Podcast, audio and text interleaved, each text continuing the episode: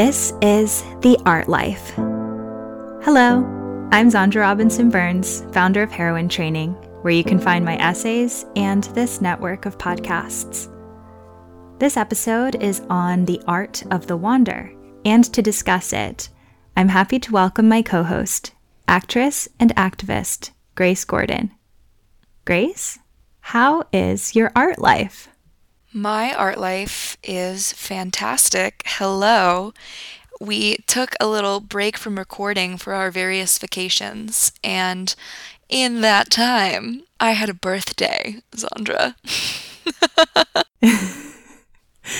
I understand. I just had one of my favorite birthday parties ever. On Sunday, yesterday, I had an Alice in Wonderland themed Mad Hatter's Tea picnic in the park. And it was not just a creative practice, but it was also a collaborative creative practice. I have a thing about whenever I have a birthday party, I need to do something that's all ages. When I was younger, I was like working since I was 16 and I would always want to go to my friends' parties or, you know, sometimes events that were 21 plus, like at bars. And it was so frustrating. So I always have promised myself that whenever I'm, you know, doing a party, I'll make sure at least part of it is open to all ages. So I have this tradition now here in LA of always doing a birthday picnic. And I did one last year. It was fantastic. And I wanted to do one again this year, but I wanted to do something a little bit different. So I came up with the idea to do a Mad Hatter's Tea. And my sister, who is also an artist, a phenomenal artist, she is currently working for a floral designer. And it's a new job, and one of the perks, which is, in my opinion and hers, a huge perk, is at the end of the work week, is Saturday for her, she gets to bring home whatever flowers she wants, because that's kind of like, they throw everything out, right? Because it's going to die. And Amazing. So she's coming home sometimes with these bouquets, because it's LA and it's like a celebrity floral designer, these bouquets that are like $250. Like bouquets, which is just absolutely ridiculous, but that's a story for another time. So when I brought up this idea to her, she said, "Hey, can I help you, you know, build this scene basically for your party?" She said, "Can that be your present?" And I was like, "Yeah, I don't want to do the work. Can you do it, please?" And so my beautiful artist sister brings like just an insane amount of gorgeous flowers, roses, arrangements, and some like cool bamboo things. And because she's, you know, not just having these materials, but also so creative herself, she starts just going to work, like pulling out all of these props that she brought and like amazing plating that she ordered online and like really cool teacups that she ordered, and she's like cutting the heads off roses and hanging them from branches. And this is just in the middle of like North Hollywood Park. Like we've just, you know, set up our space and just gotten started, and it was just fantastic. And my sister like wore this adorable like white rabbit outfit, and I was the Queen of Hearts. And I had told people when I invited them, I said, "I just moved. Please, if you're going to bring anything, I don't want a gift." I was like, "Please don't bring a gift. Like I have too much stuff." I realized this now. I said, "The greatest gift you can give me is like dressing up. So please wear a cool outfit or a funny hat." And I was so thrilled that so many people did. So all of my ladies were in their beautiful tea party outfits, and it was so great. And, you know, I mean, this is the art life, right? Like having an idea and having all of these collaborators and having every part of your life be a creative practice. So I was just like so thrilled by that and so inspired by my sister, who not just has access to these materials, but also like created something even more wonderful with them. How is your art life? I'm still processing your art life in all of its wonder and glory. Hold on. I just want to comment that I want to celebrate this celebration, because I think what you crafted is so beautiful in that it's an experience, and there was all of this effort and production and collaboration for just an afternoon without selling tickets and without formalizing it as a project. It was just a moment that it sounds like everyone worked together to make so beautiful. Yeah, I think I certainly feel very loved. It made me feel very loved to have the attention to detail and just the willingness of everyone else to step outside their comfort zone. Especially, I mean, this is everywhere, especially in people in their mid-20s, but also just in LA, there's such a party culture. And I have no judgment towards that. It's just not me. So I really appreciate when people are willing to also, like, come to a picnic on a Sunday afternoon and wear a ridiculous tea party outfit instead of what they expect, which is like, hey, it's my birthday, come out to the bar. I feel the same way about dating. Like, I'm always suggesting, like, really weird, random adventures for dates. And, you know, the people who are game, those are my people. Well, it's a good way of seeing who your people are. And then on your birthday, it's a good way of bringing your people together. I love that. Thank you. So my art life feels like a ship that I am navigating right now, where I have recently returned from some traveling and I'm getting back into the routine that I was working so hard to build up. And so I feel like this balance is something that I'm navigating right now of how do I return to the daily rituals of my life and return to that steady pace while processing all of the art and adventures that I encountered abroad, how to balance the excitement of that with the responsibilities that I have of I would love to write about things, and I also have deadlines and I have things that I have to finish. So my art life feels a bit wobbly, but in that navigating a big ship kind of way. Do you always have an adjustment period after coming back from a trip? After every trip, I have a mandatory rest day, because I've found that whether or not I plan for it, I end up being a little slower and needing that day to recover from my travels. So I don't let myself schedule anything new and important and count on the fact that I will need to take a longer bath and a longer nap and get ready to get back into life the next day. I find that's more productive than trying to suffer through the day after travel. Boy, do I love a conversation about daily schedules or about the way that we structure our travels. And what a perfect conversation, by the way, to have on our episode about the art of the wander. Yes, it's a perfect transition into our topic for this week.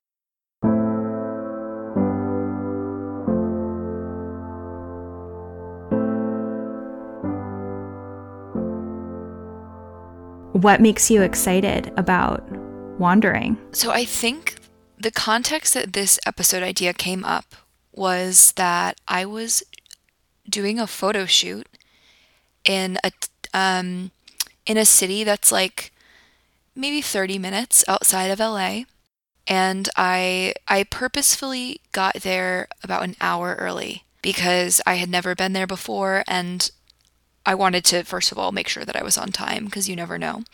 And I also just felt like this desire to explore this new place. And so I basically scheduled in an hour of wander for myself. And out on my wander, I discovered this amazing, like, activist bookshop that had a lot of like children's literature as well, and was like just so inspiring and colorful. And I had the time to really sit and talk to all of the staff members and really explore what they had there. And then I was like, I'm going to come back. And so I went and I did my shoot, and I ended up coming back and buying things. And it was such a soul-nourishing experience that, you know, both like going there and then taking the time to get to know the people and then coming back. And afterwards also like going to get coffee, where they recommended getting coffee before I headed back home. And I knew that it was like, I never would have had this experience if I hadn't intentionally set it for myself, because it's so easy to just have, this is my appointment that I am going to and then I am leaving. And for me personally, at least, like some of the most gratifying, exciting experiences of my life have been when I have been wandering, when I have had no agenda, or when I've worked in time to my schedule to have no agenda. And I think part of the reason it's so important to me to have these experiences is that I'm a lot more open to connection. I had this great discussion with this bookshop staff member and went to his recommended coffee shop. And I just had all these experiences that day. And I so often do when I work in this time, that are about connection, because I'm just so much more open when I'm not rushing to something. There's something about bookshops as well that is particularly open and welcome to that kind of thought wandering and conversation. And I think that it's important for artists to wander without an agenda. I think that we absolutely idealize that kind of lifestyle for artists that are wandering the streets of Paris with their other painter friends and arguing about politics or whatever it is. You know, like that's in this archetype of artist. That's an important part. You have to have the time for discovery and curiosity. And I think that is, to any artist in any field, that is absolutely necessary, right? To be able to be flexible enough to discover things and to just be curious about people and smells and food and new experiences. And the wander is just is creating that for yourself in your schedule. It's saying, I'm going to be curious and I'm going to discover something today. I think it's such an important part for art life artists in particular, because when we're seeing everything in our lives as art, what's even more relevant than going to a formal art production, be it an art gallery or a play or a concert, it's that in-between journey, that wander aspect that is the life that connects us to the art. Yeah, I think it comes back to our discussion about process versus product, right? Especially if you turn off your phone or you're not checking it, the wander is surrendering yourself to the process of life, right? It's surrendering to being in the moment, to just wandering into this bookshop because you notice it, because you're not buried in your phone, you're not just focused on your next thing in your scheduled day. You're like completely surrendered to just really being present in the world. I wanted to ask about that actually, and what is your relationship between technology and the wander? I have a complicated relationship with technology just in general. I am wary of being so ungrateful for it, because I often feel pretty negative about it. I think especially as an actor, like it's my job to know how to be very present with people and very vulnerable and very focused. And growing up with cell phones and social media around, I think it's actually a lot harder for actors to be good at acting and to become good at acting, because we're programmed with a lot of disconnection and a lot of superficiality and not introversion, but like being half present at all times. I think it's harder than ever to be the kind of person who is a really good actor or performer, since it relies heavily on being in the moment and being spontaneous and really listening. So because of all of that, and you know, insert various rants about superficiality and how it affects relationships, whatever, here.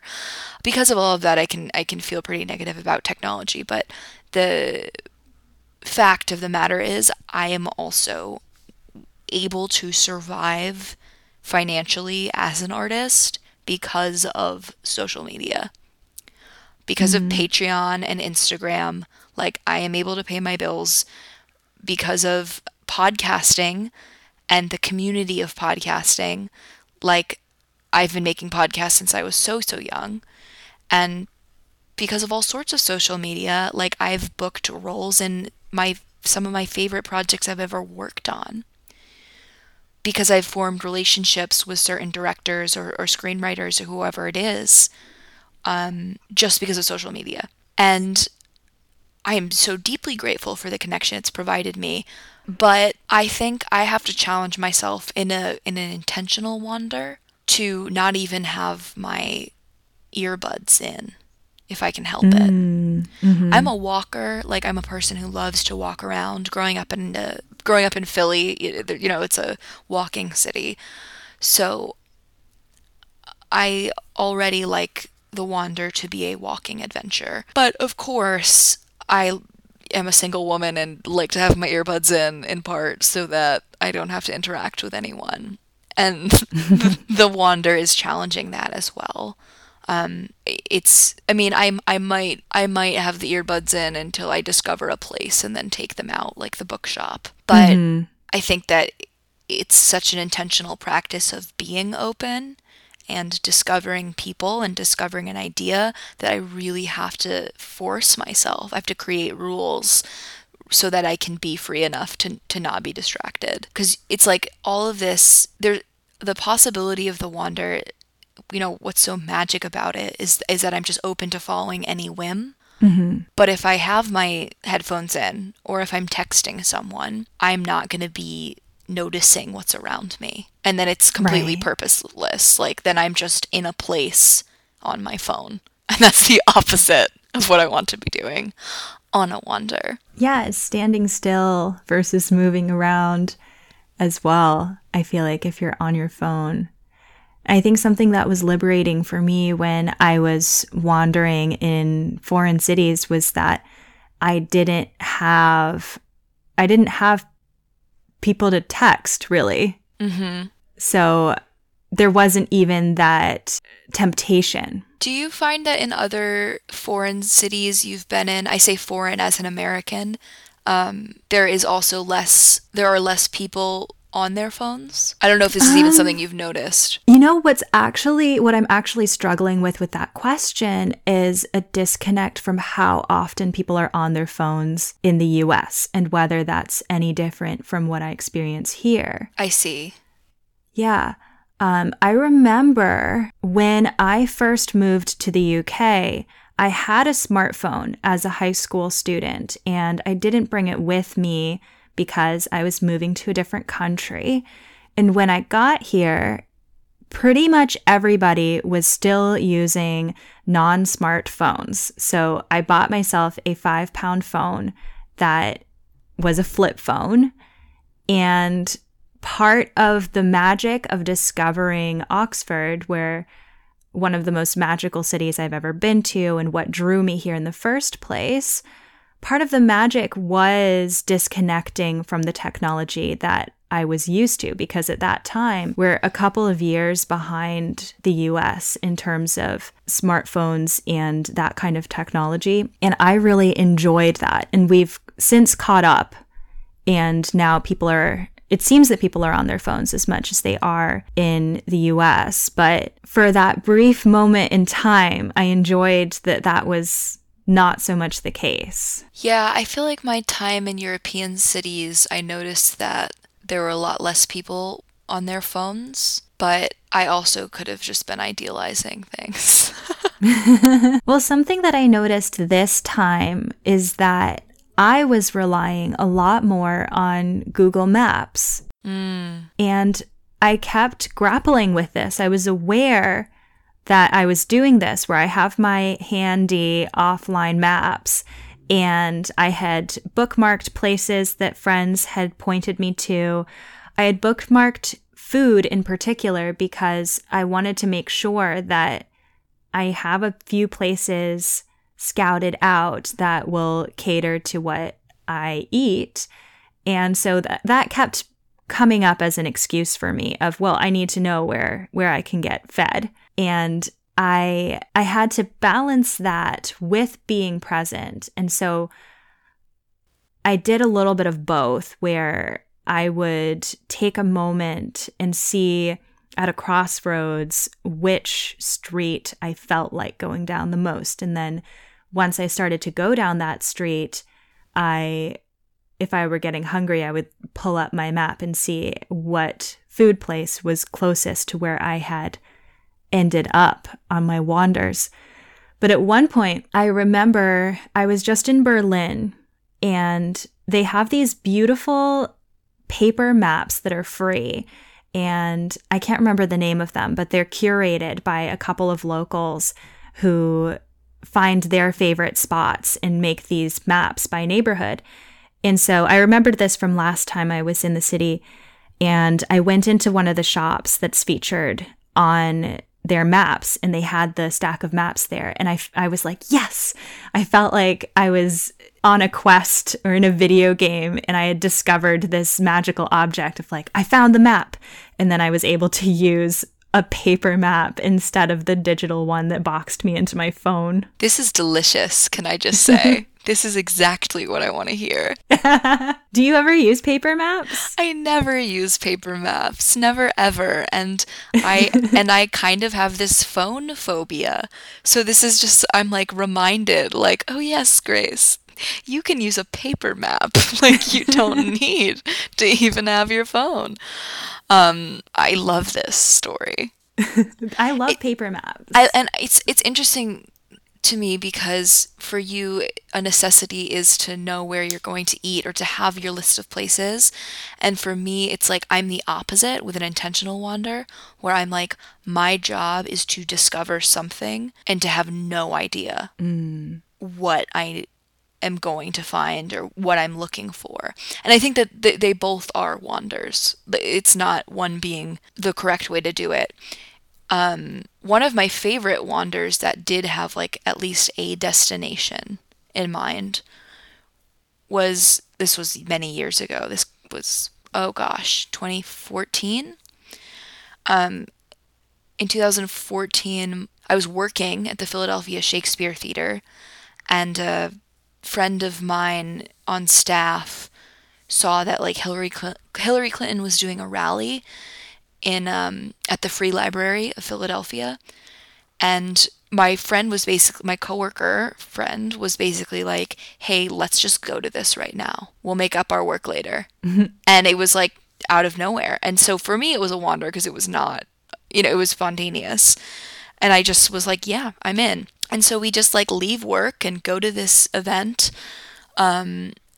and it felt so empowering and freeing, and it's such a distinct memory for me because we went for this thing spontaneously, and then we were at the Free Library of Philadelphia, which is huge and has a rare books section that is guarded. And because we worked at the Shakespeare Theater, we were able to go in and go to the rare book section and go look at the first folio, because they have a first folio of Shakespeare's works, which is like, there's very few in the world. And so we got to discover this thing that we're both so passionate about because we were already out and already at this location. And then we ended up, and some listeners are going to find this disgusting, but I don't care. We ended up jumping into the fountain, because we were like, there's like this gorgeous fountain in a park, and we jumped in because it was like we were just in the zone. We were just so deeply in the juice of spontaneity that we just said, we're going to jump in the fountain now. You know, and it only goes up to your ankle or something. But it's such a distinct memory, and that was one where I had a destination, right? I knew that I was going to, we had a place we were going, but it was still a wander because it was open to just whatever whims we had. I love how the keystone of your adventure got the ball rolling, and everything else, because of its spontaneous nature, everything else became this, well, we had to make this worth it, it sounds like. Yeah, absolutely. And there's something beautiful about the adventure companion as well, especially the spontaneous one of somebody saying yes to an invitation to do something spontaneous and unusual. Yeah, it interests me in retelling it that I'd like to, it inspires me to actually invite other people on my wanders, because I think at this point I'm used to it being a solo practice, but mm-hmm. I want to bring people along. Yeah. I've decided we record these episodes on Tuesdays, and so I have made Tuesdays my art days, where after we record, I trust that I'm in the mood to do my art, and I let myself leave that unstructured. I give myself a pass.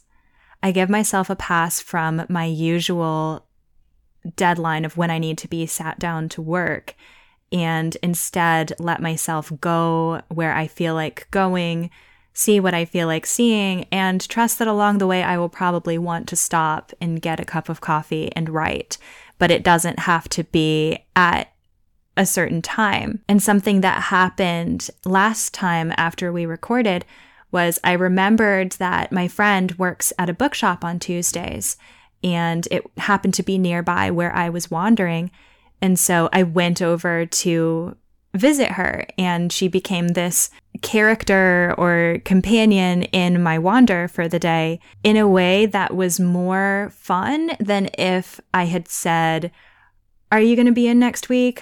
I'll come by around this time." Yeah, there's something that's coming up for me a lot in this conversation, because when I started, I thought a wander is this sort of open-ended, destinationless practice, but now I'm realizing that many of the best ones I've had have had a destination or, you know, person to visit in mind.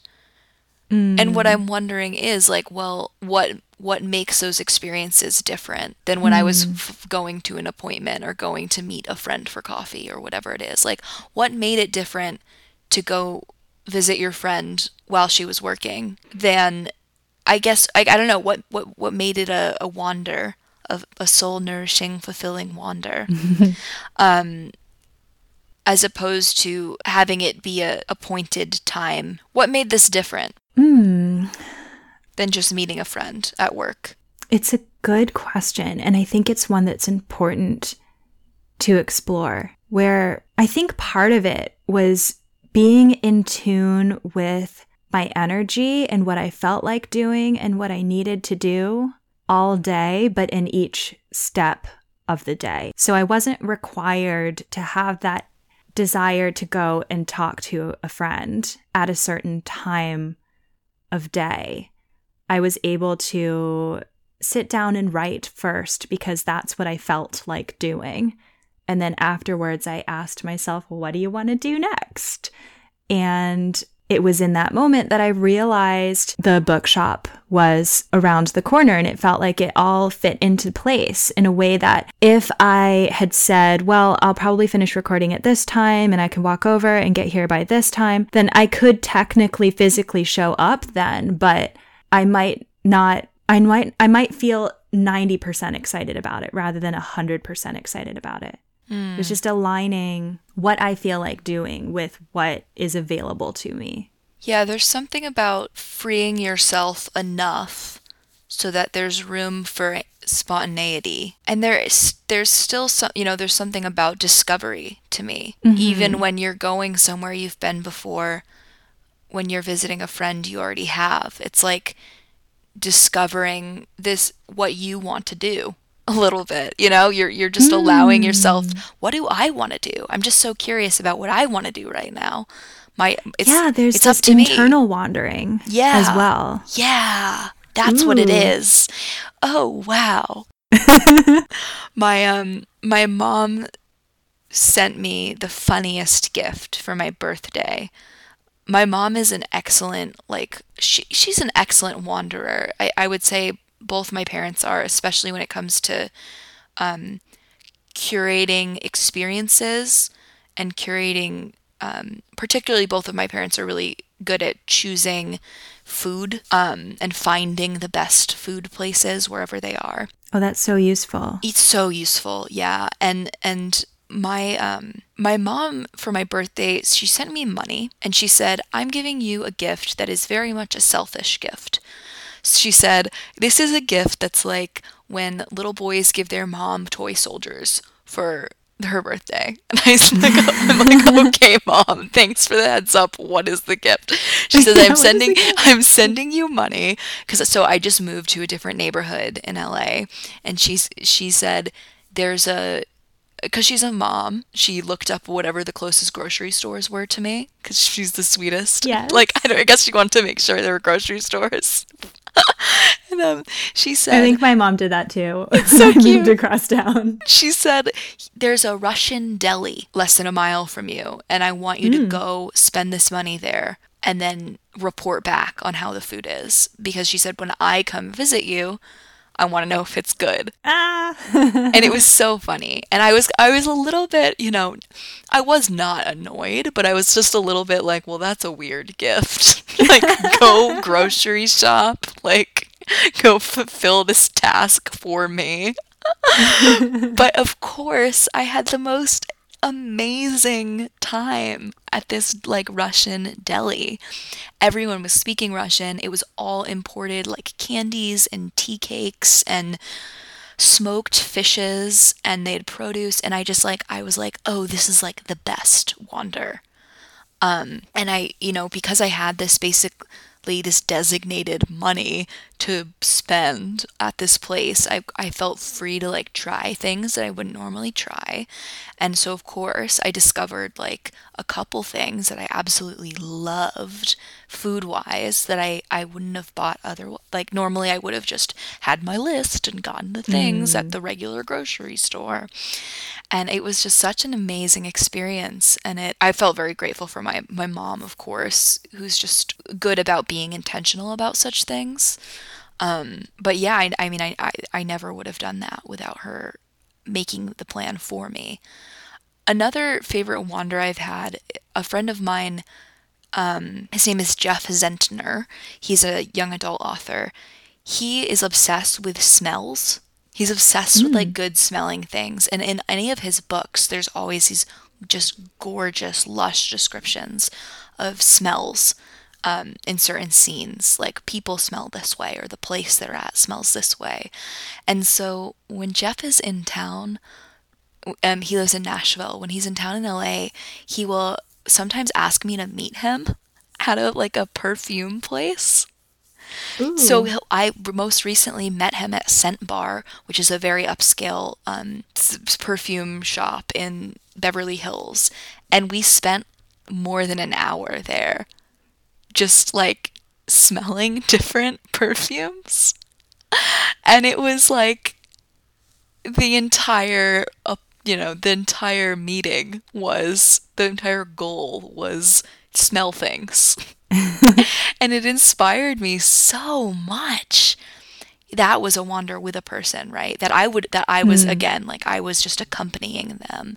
And I discovered my new scent, first of all, that I now own. And I also just never would have thought to do something like that. It's so random. And it was just one of the best experiences of my life. And it got me so into my body because it was sense-based. It was a sensual exercise, right? I mean, it's completely just surrendering to your senses. I love that even just in the act of talking about this with you, I'm realizing what a wander is. I was thinking the same, because I think we both came into this episode with the idea of wandering without a destination in mind, using your feet. And it's expanded to involve so many other smaller aspects of our lives. And I love this honing in on the specifics of wandering through one part of your wander. Wandering within one Russian deli or one perfumery. A wander can be so small and yet so thorough in its exploration. You don't have to be going very far and covering very much distance to be wandering. And I think the reason that I'm so rigid about the phone thing is, like, the purpose of this is to be open, right? And it's to be doing something that gets you super present and gets you really in your body.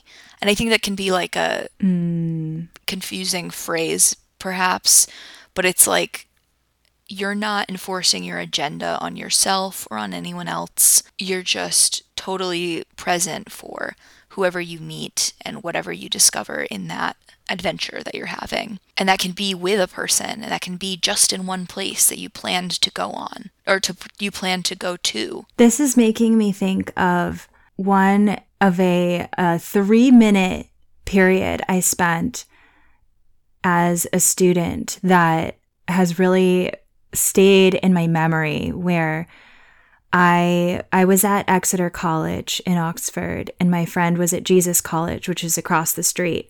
And we would meet each other for lunch sometimes, where you can only dine in a different dining hall if you're a guest there. So, but it's inexpensive and gorgeous. And so we would take each other out for lunch at our respective dining halls. So I was just waiting for her in the short walk across the street, and I was 3 minutes early. But in my hectic student brain, my instinct was to get out a book and start reading, or it was get out my phone, but it was my non-smartphone. So it would just be to, like, go through texts and see if I had anyone to respond to, but to do something in those precious 3 minutes.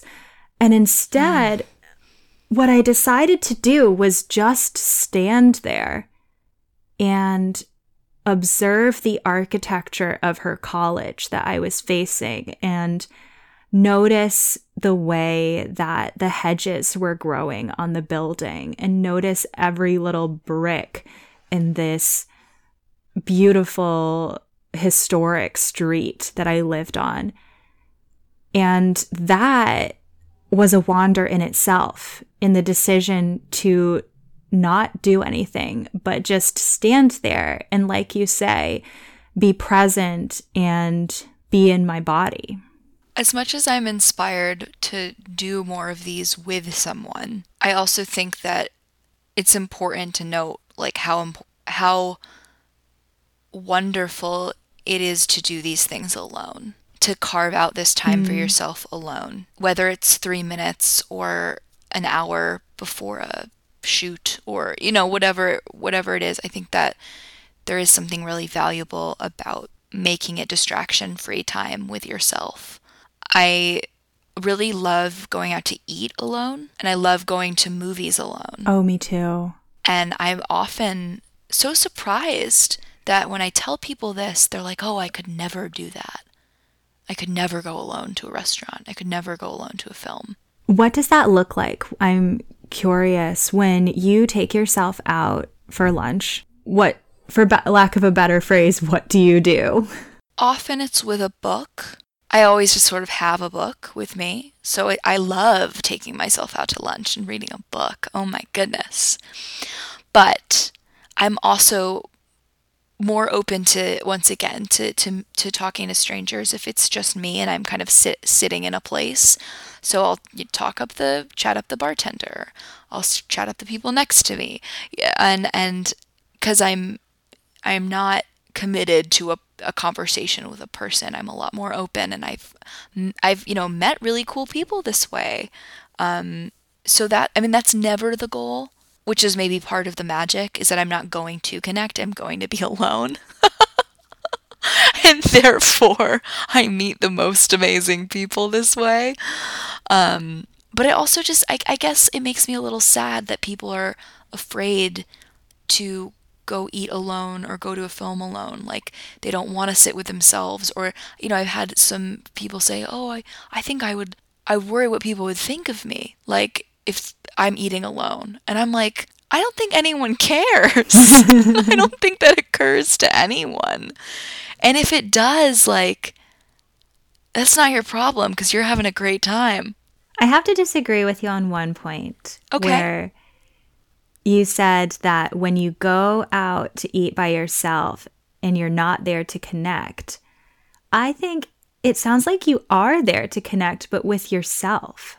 Yeah, and I think part of myself is that I'm an extrovert who likes talking to strangers. Right? So it's like, I totally agree with you. It's that word connection and also the word commitment that are standing out to me. And I think that's part of our criteria for a wander, is that it's commitment free. Yeah. I think that at the very least, the two of us, and I'm sure many of the people listening, can get into rigid schedules or to-do lists or shoulds. And I think that the entire practice of the wander, whether it's alone or with someone, it's going to one destination or completely open, it's about not having shoulds. Mm-hmm. You know, it just occurs to me that the friend I was visiting at the bookshop, my friend Elle, I met her at a restaurant when we were both dining alone at tables next to each other. No way.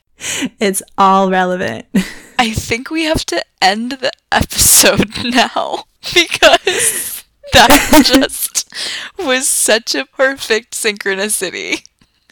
Yeah, the people we meet on our wanders will keep wandering back to us, or we'll wander back to them. And they become the destinations on our future wanders. Yeah. Funny how that happens. Very funny. Is there anything else that you would like to reflect on here about wanders? I would just like to reflect that it is scary to create this time for yourself, and that the most fulfilling experiences of my life have been when wandering, or when on an artist date, or when doing something spontaneous, taking a risk, being curious, but that it is scary, especially when you're doing it for what feels like the first time. And I would just say I hope someone who's listening would challenge themselves to try, whether it's going to try a new restaurant alone or taking that 3 minutes to just be present. I hope people know that we're not just confident and adventurous, but we also challenge ourselves to do this because we know that it's going to feel good eventually. Yeah. And I will add on that into my previous point about wanders being commitment free, that I think the commitment is not to a destination, but to the wander itself. When I go on a wander, or when I stand still for a wander in my imagination, what I am committed to is meaning, is a belief that taking up that practice will lead me somewhere meaningful. And it always does. It always does, because if I believe that it's there for me to discover, it's just a matter of choosing it.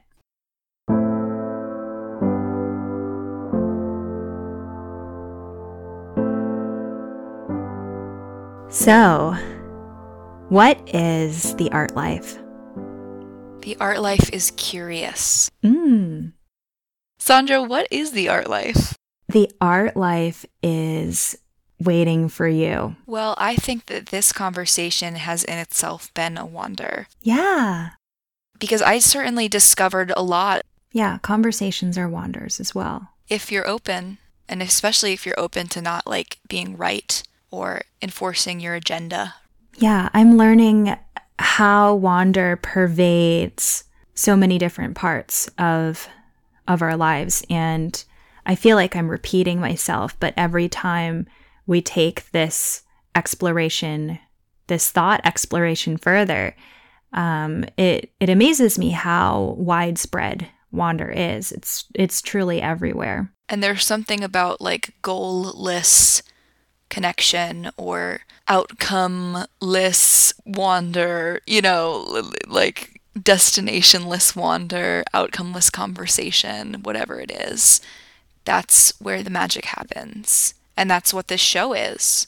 Yeah, and I'm excited because we haven't decided what our next episode topic is going to be, and I enjoy the process of discovering it and knowing that each episode will lead us somewhere that we couldn't plan. And then once we've arrived at the end of it, we can decide where we'd like to wander next. Shall we share some places where people can find our art? Oh, absolutely. So today we've been talking about our wanders and our acts of discovery. You've just been on a trip yourself, and I'm sure you'll be writing about that. Where can people discover what you're working on? You can find my essays on Heroine Training. They are available to read there for free. I also publish them on Instagram at Heroine Training. And if you would like me to read my essays to you, I have a podcast called Read by Xandra, which is available for my patrons at patreon.com/heroinetraining. And because this is the art of the wander, for some inspiration for your wanders, I have a program called Everyday Wonderland, which is about finding magic and adventure in your daily life. And each week I send my readers on a 1-minute call to adventure as a reminder that wandering doesn't have to be this extensive thing. And it's a very wander-centric program, and that's available on my Patreon as well. And you can read more about Everyday Wonderland in particular at everydaywonder.land, not wander. And which totally inspired my birthday party, by the way. Oh, really? Yeah, because this month's theme in Everyday Wonderland is fantasy. It really inspired me to create more fantasies. And this sort of Mad Hatter's Tea, Alice in Wonderland party was just such a fully realized vision that I had that I was then able to get collaborators on, and I totally was inspired by your work. Oh, that's so amazing to hear.